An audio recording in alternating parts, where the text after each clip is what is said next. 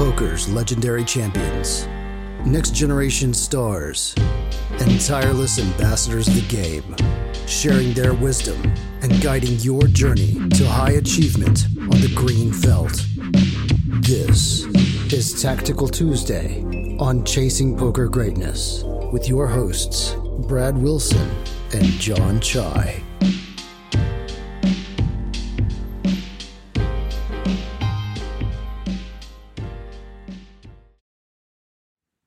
Welcome, welcome, welcome, my friends, to another episode of the Chasing Poker Greatness podcast. Here we are on Tuesday, which means it's a tactical day, and I'm joined by John. John, what's up, sir? Doing pretty good. Um, I guess we should start out with an explanation for like the theme of this episode. Last mm. week we asked we asked viewers for uh for themes for future episodes. One of the one of the good ideas that we got was like a reanalysis of um uh of like an old episode or like an old strat see if it see if it's still what we're doing today and what we thought about what we said you know like a year or, or even two years ago. Yeah. And um we got real, a good suggestion realized, for the strat. Yeah i realized that i don't care. No i don't want i don't want to, i don't want the, the listeners to know anything. No i i didn't realize that actually. What i what i realized was that we i i spoke it seems conceptually a great idea and then when i considered like how do we pull this off effectively and like show what we thought last time to what we thought this time like production wise i realized that my uh my eyes my my appetite was bigger than my eyes. I don't know exactly how to frame it. Yeah, i didn't know anyways. how to do what i wanted to do effectively and well so we're punting. Um, we have the hands queued up though so when we are when we are technically capable we'll be we'll be ready to go to do like a reanalysis of the i think the theme that um the theme that we're going with was uh like trapping aces and kings pre-flop. So like facing a three bet and, and not four betting and like the reasons to do that. And we had some pretty pretty funny hands that that show why that's still a good strat. So yeah on an unrelated note you know if anybody listening to this is like wow i'm like a sick video editor and i know exactly how to pull that off yeah, send send me a message on in uh, on Slack in Greatness. Village, and we we can talk about pulling this off in a in a good way. But yeah, when I actually thought about having to how to like logistically pull it off, I was like, oh, I don't, I, I can't, I don't know how to do it well. It's going to be terrible if I try to do it by myself. So we're we're gonna push it back, maybe a few weeks, maybe a month. I'm not exactly sure when we'll do it, but we are going to do it. So now today's theme. Yeah. The so new this week theme. we just have a uh just the normal or somewhat normal bluff catching um episode. Although this first hand is is weird. Um it's definitely not a normal bluff catch spot. The second one I think is is a much more commonly occurring situation. But uh yeah, we'll start out with this first hand. Yeah. I, I ace ten of hearts in the small blind. Asking for feedback and then totally ignoring the feedback. It's great. It's a great way to to do things here on Tactical Tuesday. So bluff catching, you have an ace and a ten of the same suit. Playing four handed. Reg opening in the cutoff. Mm-hmm. I'm mm-hmm. in the mm-hmm. small blind and I flat. Mm-hmm. So we're already kind of getting into like weird territory. This would certainly be a completely normal three bet facing an open from any position. Um, my reason for flatting is that we have a whale in the big blind, um, and you know, kind of the goal of almost every hand when when I'm in this situation is to try to play as many pots as possible with the whale. Um, and if that means flatting a hand as strong as ace 10 um, converting some of my you know stronger three bets into flats um, i think that's that's one of the ways to do it yeah. Also converting some of your stronger folds into flats as well is another way to do it. Mm, some yeah, hands like a, you know, king seven suited or something along those lines that you're probably typically folding, you can probably call in in this exact situation. Mm. So you flat the ace 10, the whale, despite all of your best efforts, decides, yeah. nah, I I don't want to play. So they fold and now you're out of position, heads up, uh, versus a reg. And so, kind of the context for the situation is that, like, I know the cutoff is a reg. Um, I'm fairly certain that the cutoff knows that I'm a reg. Um, I don't think the cutoff would be shocked by seeing me flat the small blind when we both know, you know, the player profile of the of the big blind. Um, sure. So while we are kind of in like a like a weird situation right now where we're we're, we're flatting a cutoff open from the small blind, I th- would expect both. Or I would expect the cutoff to kind of understand why and like kind of what's going on pre-flop. Sure, and like, understand oh, the the effects on like your range here, mm-hmm. like mm-hmm. how how your range is constructed and and all of those sort of things. Like yeah, right. make makes sense to me. Um, flop is a six three with one heart, so really great flop for ace ten of hearts. You flop top mm-hmm. pair with ten kicker and backdoor nut flush draw. Um, you check, villain bets a third. Um, nothing really to yeah. talk about here. Just I mean, this is like the range size. Just I guess the one thing that I would like have a question about here is like, do you think that the cutoff is range betting? Um, versus my like you know given what he knows about why i'm flatting the small blind and what he thinks about my small blind range like this is certainly the range bet size i think the easiest assumption to make upon seeing the c bet is just like yeah he's just c betting range um well do you think that that's i, I don't know about range I, I, I imagine they have a checking range too but like yeah, I think like it's a high frequency small C bet strat that they're deploying okay. would be okay. my yeah my guess. Not not much to talk about here. Can't fold. Can't do anything else. Can't fold. Can't raise. So you got mm-hmm. you have one option. And the turn is a ten of diamonds. So now, if you face a turn bet, you're probably going to have some options. Mm-hmm. Uh, you turn top two pair. Board is a six three. Then turns ten. There's two spades on the board. You check. Villain over bets, which is actually pretty expected, I think, for villain sizing choice. I think it's just, yeah, uh, not surprising at all to see the overbet here. Uh, yeah, not surprised either. I think this is like the one of the most common lines on ace high and double Broadway type boards from the PFR. Uh, facing a big blind defense, for example, is just small bet the flop, overbet turn. Um, so yeah, not shocked to see not shocked to see this here. Uh, I guess my one question would be: Do we have options versus the size? Don't think so. Okay. I think like you know the size they're they're polarizing and gonna have a lot of like offsuit and suited broadways that like they're gutters that choose the size. Um, I think that splitting and having a raising range here is tough, uh, and really just trying to capture as much value as we can versus their king queens, king jacks, queen jacks, all of those category of hands. Mm. So just to be clear, you would have no raising range here. I don't think so. Okay. I mean, maybe, but I don't think it would be like the suspected hands. Like I'm not I'm not sure what my raising range would look like. Like probably Let's just talk uh, about the uh. value side because I think that's what most people would be wondering, right? Like, let's say we just, you know, well, the, the, the obvious, right? Like, yeah, like sixes and threes would be like the, the clearest value hands that you could raise. and would I, you raise those hands? I, I don't think I would.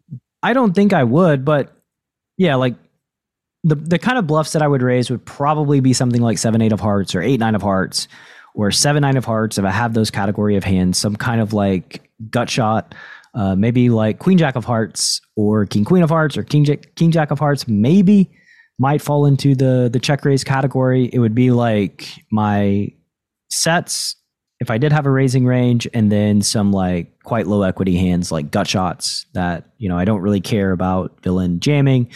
Um, maybe some hands with blocker properties might make better candidates than the gut shots. I'm not exactly sure because I hadn't thought super deeply about constructing a raising range here, simply because uh, I think range flatting is just makes a lot of sense and is probably you know my preferred path. Just it simplifies everything. It's like with top two pair also like top two pair is like a very easy hand to just flat. You, you don't really consider raising because you just block, um, you know, villains like ace king type hands. Mm. Okay, so range flatting here. That's generally my strategy too. That's what I go ahead and do. No raise with the turn sure. top two. River's the jack of clubs. There's 370 in the pot, um, mm. about 800 effective. Uh, going to be checking here pure again. I kind of hate this river, but yeah. and then we face this, which you know we would have felt great about on a lot of rivers, but for some reason the jack of clubs. It uh, just gives the gut shots a pair yeah. Like and that's so a hand like Queen Jack and King Jack. You're saying now probably don't bluff jam the river. Uh, I don't know. I mean, they overbet the turn, so like I think that like King Jack and Queen Jack may be some of the better hands to jam the river with, considering they block Ace Jack, right? Like you, you they probably want to block the two pair combos in our range with a Jack. So yeah, I mean, it is what it is, but like you have Ace ten here, and it, it you know the hand's basically just playing itself at this point on the river. Yeah, I, I think the river is kind of a, a like a moot point. I think like the the I would say like the crux of this ep- this section of the episode was really like kind of on the turn and like understanding what like you know it's really tempting to check raise turn top two in that spot when you face over overbet, but um it's it's really really important not to. And well, like we'll probably see. Yeah, you're, you're targeting like ace king when you check raise, right? And like yeah, yeah, they may have it sometimes, but the reality is like mostly they don't. And so, you know, when you check raise and get action, a lot of times like you're just going to run smack dab into like sixes and threes. And yeah. then you'll be like, oh, what a cooler. But like, no, you just didn't give the King Jacks a chance to put all the money in on the turn of the river. That's why, that's why you naturally funneled in the sets. Uh-huh. So, so yeah, not much else to do on the river but call. Yep. And you win. Dodged a lot of outs on the river. Villain had nine native spades, so flop, flush draw, turn, gut shot. Yeah, I think you both played the hand. Yeah, quite well. There's you know nothing to say about either player. This if the situation was flip flopped, um, I assume it would have been played a lot differently because they would have three bet pre, but that's neither. they probably would have three bet pre, but that's neither here nor there. Um, just a hand scenario board that basically just kind of played itself. And you just have to click call in the river with ace 10 you have no option. You can't possibly ever fold here. It's just too valuable of a hand to fold. It has too much equity against villains villains bluffs and you know also blocks their value. So yeah. Nice hand. Let's uh wrap it up. We'll move to the break. Hand number two coming right at you the decision to enter a hand is fundamental to poker strategy. Too tight, and they know what you have. Too loose, and you're easy to run over. The pre-flop Bootcamp from Chasing Poker Greatness is a comprehensive guide to locking down your pre-flop game and creating true range advantage. Eight days of guided training, over 60 optimal ranges, and access to a dedicated community of players that will push your pre-flop game from a place of weakness to your greatest strength. Go to chasingpokergreatness.com slash bootcamp. Available now. before boot camp, I had been playing for maybe 15 years, somewhat seriously, always trying to get better, jumping from learning program to different learning programs and training site to training site kind of feeling a little bit lost, not really knowing how to go about getting better. And pre-flop boot camp just felt like a great starting point, a way for me to to move from being a losing player to, to possibly a winning player. It felt like the right first step. Once you jumped in boot camp, what was your experience like? Well, first off, I realized that I'd been making a lot of mistakes prior to boot camp, kind of learning what ranges should look like and what hands should be played in what situations. You know, it was it was exciting because I I could see what other people had been doing to me, what kind of what I had been missing in my game and then from there, just the whole camaraderie of everybody that's um, signed up, working together, trying to achieve that goal. You know, that that was fun. That's uh, pushing each other and really helping uh, one another, kind of feeling like you're a part of a team. It was uh, it was a great experience. I, I enjoyed the process and I learned a lot. What was your experience like playing cards post boot camp? It's a totally different experience. You know, it put me in a position to be successful as opposed to always being behind the eight ball and, and playing catch up. Um, I really feel like it's it's the foundation of, of a solid poker game. And uh, since boot camp, I've been able to to turn a profit and keep building on what I learned there. You know, being able to go back into the group and uh, re- really work together even after boot camp was over. It's it's been awesome. What's your sample size of winning post boot camp? I think I have seventy thousand hands played by now. You know, I'm a father and I have a job, so I'm not a, a professional player by any means. that's my sample size. Preflop Bootcamp is the flagship Chasing Poker Greatness training program. If you'd like to dramatically upgrade your preflop game, a new bootcamp launches on the last Saturday of every single month. The price is $199 and your link to join is chasingpokergreatness.com slash bootcamp.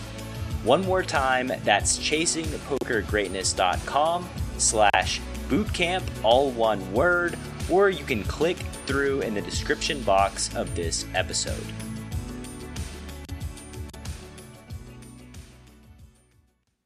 All right, here we are after the break diving into hand number two in this episode that could probably be titled, you know, Coach Brad's betrayal of the Tactical Tuesday listener.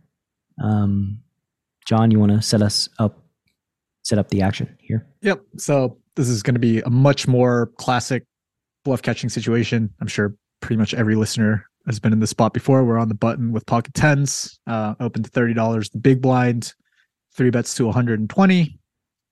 I call. Flop is 556 rainbow. Um, we're about 110, 112 big blinds effective on the flop. There's 245 in the middle. Um, not exactly sure what like c bet strategy I expect to see from villain here. I think I could I could see one third happening quite frequently. I could see like half pot or you know even slightly bigger than half pot happening. So sure. Half pot. Half pot. Okay. Half pot. Seems, I, I think the the bigger size on this, you know, paired small board makes a lot of sense. Mm-hmm. Uh, villains probably bet a little less frequency here, and so going to size up a little bit when they do bet. Yep. But nothing super surprising here. Not really a decision on the flop with 10s mm-hmm. um, I guess a listener in the audience could um, ask about potentially raising here in position with your mm. overpair. So I guess we can yeah. address that possibility. Yeah, that's a good question. Um, kind of funnily, like the first time I ever came to Poker Power Hour, which is um, Greatness Village's free uh, hour of um, hand history review that happens on every Wednesday. It's not free I, these days. You, it's for the the course buyers these days. So sorry, you know. it used to be free. It, it uh, used to be free, you know, but things life changes. Um, anyways, the first time I ever came to PPH years ago, it was this exact spot. I'm pretty sure I had jacks or tens and I raised here. And I, I was like, is this good? Like, I'm not sure if that's good. Um, yeah. So yeah, I think that's, that's a really good question. It's super tempting to raise tens here, right? It's like a hand that like could definitely benefit from a little bit of protection from like overcards. Like it's, it's tough to know what to do when the turn is like an ace, king, queen, or jack mm-hmm. and you face another bet. Um, I think that though similar to the previous hand where we recommended just flatting with ace 10 after turning top two um it's like really important to have the discipline in the spot to not raise these somewhat vulnerable overpairs like the real ev of the spot comes from bluff catching versus you know uh your opponent's barrels. It doesn't really come from i don't know what raising tens here accomplishes other than like coolering you know pocket nines maybe that that maybe stacks off um, but really, you're just you're going to be isolating yourself versus like an extremely strong range that includes a lot of hands that are doing better than than tens on this board. So yeah, and the reality is like you're probably not raising often on this board. Like you know, if you have trip fives or a boat, you're probably not raising the c bet either. So you know, you don't have a lot of like repability here when you raise on the on the flop. Um, so yeah, just got to do the uncomfortable thing, call, and then, you know, hope for the best. As, no overcards, no overcards. As we say on a Tactical Tuesday, just call and then make a decision with all the information that you have on the turn, which no overcards is, is, a really good turn for you. The turn is five a five. Yep. Yeah, so five five five six is the board. Uh, I think this again, yeah, it's just like outside of a ten, it's kind of the dream turn card. Mm-hmm. Um, what do you expect from villain here? Do you expect a frequent bet? Uh, do you expect range check? Like, how do you expect villain to play the the the trip fives on the turn? I mean, I would expect the money to be going in like mm-hmm. clockwork. I mean that that's that would be my expectation that like oh there's trips on the board. I've got all the overpairs. The button doesn't have a lot of the overpairs, and so I selectively chose the hands that I was going to c bet on the flop. Um, so I didn't do with range. I tend to have you know the stronger portion of my range there. So just like blasting away would be my expectation. You know, just some kind of bet on the turn that sets up a river jam, and I would expect it to happen like. I mean, I would expect it to happen like every time, personally. Yep. Yep. So basically, what you're saying is that you think the big blinds kind of c betting strategy for the rest of this hand is like they narrow down the hands that they choose to c bet on the flop. That's why they pick the big size, and then every hand that they c bet the flop with probably barrels the turn and jams the river. Yeah, that's why I think the turn is so great because like hmm. the turn is like, oh, this just gives their bluffs like a perfect little runway to put all the money in. You know, their bluffs have zero incentive to slow down now on this turn card. So, and as we said, you know, the major value of your tens here comes from villains like King Queen of Hearts, their backdoor uh, suited Broadway hands. And so, like, you just, since you're going to get value or all those hands have incentive to just keep bombing, you know, you just click, keep clicking call and it's just likely going to make money. Nice. Yep. So that's actually exactly what happens on the turn. He goes about half pot again, um, sets up for stacks pretty comfortably on the river. Mm-hmm. I call uh, again, not too much to do. river wow. is another deuce of spades on the river. So the probably one of the most merciful runouts you could ask mm. for with pocket 10 6 5 5 5 deuce. Mm-hmm, um, mm-hmm. And there's 971 in the middle. The big blind rips for his final 70 759.50. I mean, we haven't come this far to fold. Yeah. You know. I guess I guess um you know, I think if I was like a listener, like one of the questions that I would have is like when you're in this spot, do you ever decide like do you ever make the decision of like which over pairs to call with or which bluff catchers to continue? Are there any hands that you call the turn that you fold the river with basically? Like would you ever fold sevens on the turn or on the river no. Is sevens any different from like tens? Or is tens any different from, you know, I guess tens is probably the best overpair. I, I, I, wouldn't. Like personally, I wouldn't just because I think, as I said, like the incentives align such that like villains should villains going to be betting the turn and jamming the river at a very high frequency with their lower equity hands. And I don't think that they're going to balance that enough to where, you know, I I have to fold sevens, right? Like they would have to do a really good job of managing, you know, their bluff combos with their value combos in order for me to start folding like sevens. And I just don't think that they're going to do a good enough job. And so I just click call. Like I, I think that there's, you know, probably um, there's high potential here that, you know, maybe they bet 50% on the flop at a much higher frequency than they should, which just gives them more natural bluff combos on the turn in the river to jam with. So, like, because of that, really just it's an easy reality to imagine. Um, I'm there's no chance that like my overpairs here, I'm folding really on on any run out, right? Like I, I do have folds on the turn, and those are probably going, you know, those are the backdoor type hands, maybe the gut shots on the flop that um, I called with, but yeah, I'm not folding. I'm not folding sevens, eights, nines, or tens. Um, and this is like under the assumption that I have like no information on my opponent.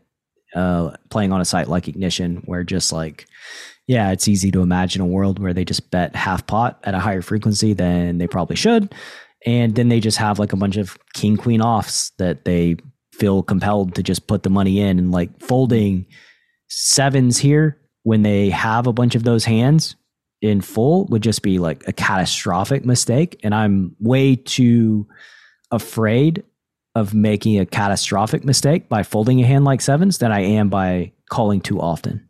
Right. So just to kind of rephrase what it sounds like you're saying, um, you know, kind of like the long and short of is that you think that villains in this player pool are likely over bluffing when they take this line. When you think that they're over bluffing, you just convert all of your bluff catchers into into pure calls. Yeah, exactly. What about uh okay, here's here's for my my own curiosity. You think you'd call the turn with a hand like ace queen and call the river?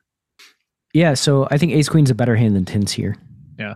Um, I think Ace Why? Queen is just a better all around hand than tens because Ace Queen blocks aces and queens. Mm-hmm. Um, it blocks their value, and they're probably not doing with Ace King. So, like, I think Ace King is a much or Ace Queen is a, a better bluff catcher than tens here. Like, I think it's just and plus Ace Queen like in the times that villains do have like kings, jacks, or tens, um, ace queen can improve more often than tens on the turn. So I think mm-hmm. like ace queen just has more equity all around than tens does. And so, yeah, I would be totally fine just calling down with ace queen high here. Yeah. I think like a part of that is that like tens doesn't really have very much value domination. Like, you know, the, the hands that we beat are like maybe pocket nines. That's, that's honestly just going a little bit crazy If Pocket Nines take, takes Nines has like such such little incentive to to take this path because Nines is like blocking right. the straight draws and so yeah. yeah. So like when you don't beat any value, even with a hand like Pocket Tens, like you can kind of easily see how like Ace Queen is is still worth a lot, right? When sure. when, when there's like no value domination, anyways. Like yeah, in, in some sense, like having the blockers is is might even be worth more than than uh, sure than having a pair. So yeah, cool stuff. I assume you called the river. So yeah, we call the river. In a recap, board is five five five six deuce. I mean, if you folded the river, then I don't even know. I guess you just get thrown out of Tactical Tuesday forever. Like you you get the picture perfect run out. Um, yeah, and villain has the Jack ten of spades, which is a hand that didn't didn't have a backdoor at all on the flop. Um, kind of leads me to believe that maybe my intuition was pretty close that they're overdoing this bet bet jam with too many hands. Um, so yeah, well played. Nice hand. You won both pots this week on Tactical Tuesday. I think you won both pots the last couple weeks. You're, you're feeling feeling good. You're on a streak. You're bringing bringing the hands. Just need yeah. like two giant king queen off blunders to kind of nullify these past couple of weeks. Two weeks without incident. the job report. Two weeks. Maybe next week we can it's as far as we've ever out. made it. Zero. Yeah, yeah. Thank you for listening to today's episode of Tactical Tuesday. Enjoyed it. Like and subscribe on all the podcast platforms. And if you're watching on YouTube, be sure to subscribe there too. And that's all I've got for you this week. See you next week. Thanks for listening to Chasing Poker Greatness. You can subscribe on Apple Podcasts or on your favorite podcast app. Go to chasingpokergreatness.com to get the newsletter, join the Greatness Village community, book a coaching session, or dive into the latest data driven poker courses. Follow the show on Twitter at CPG Podcast.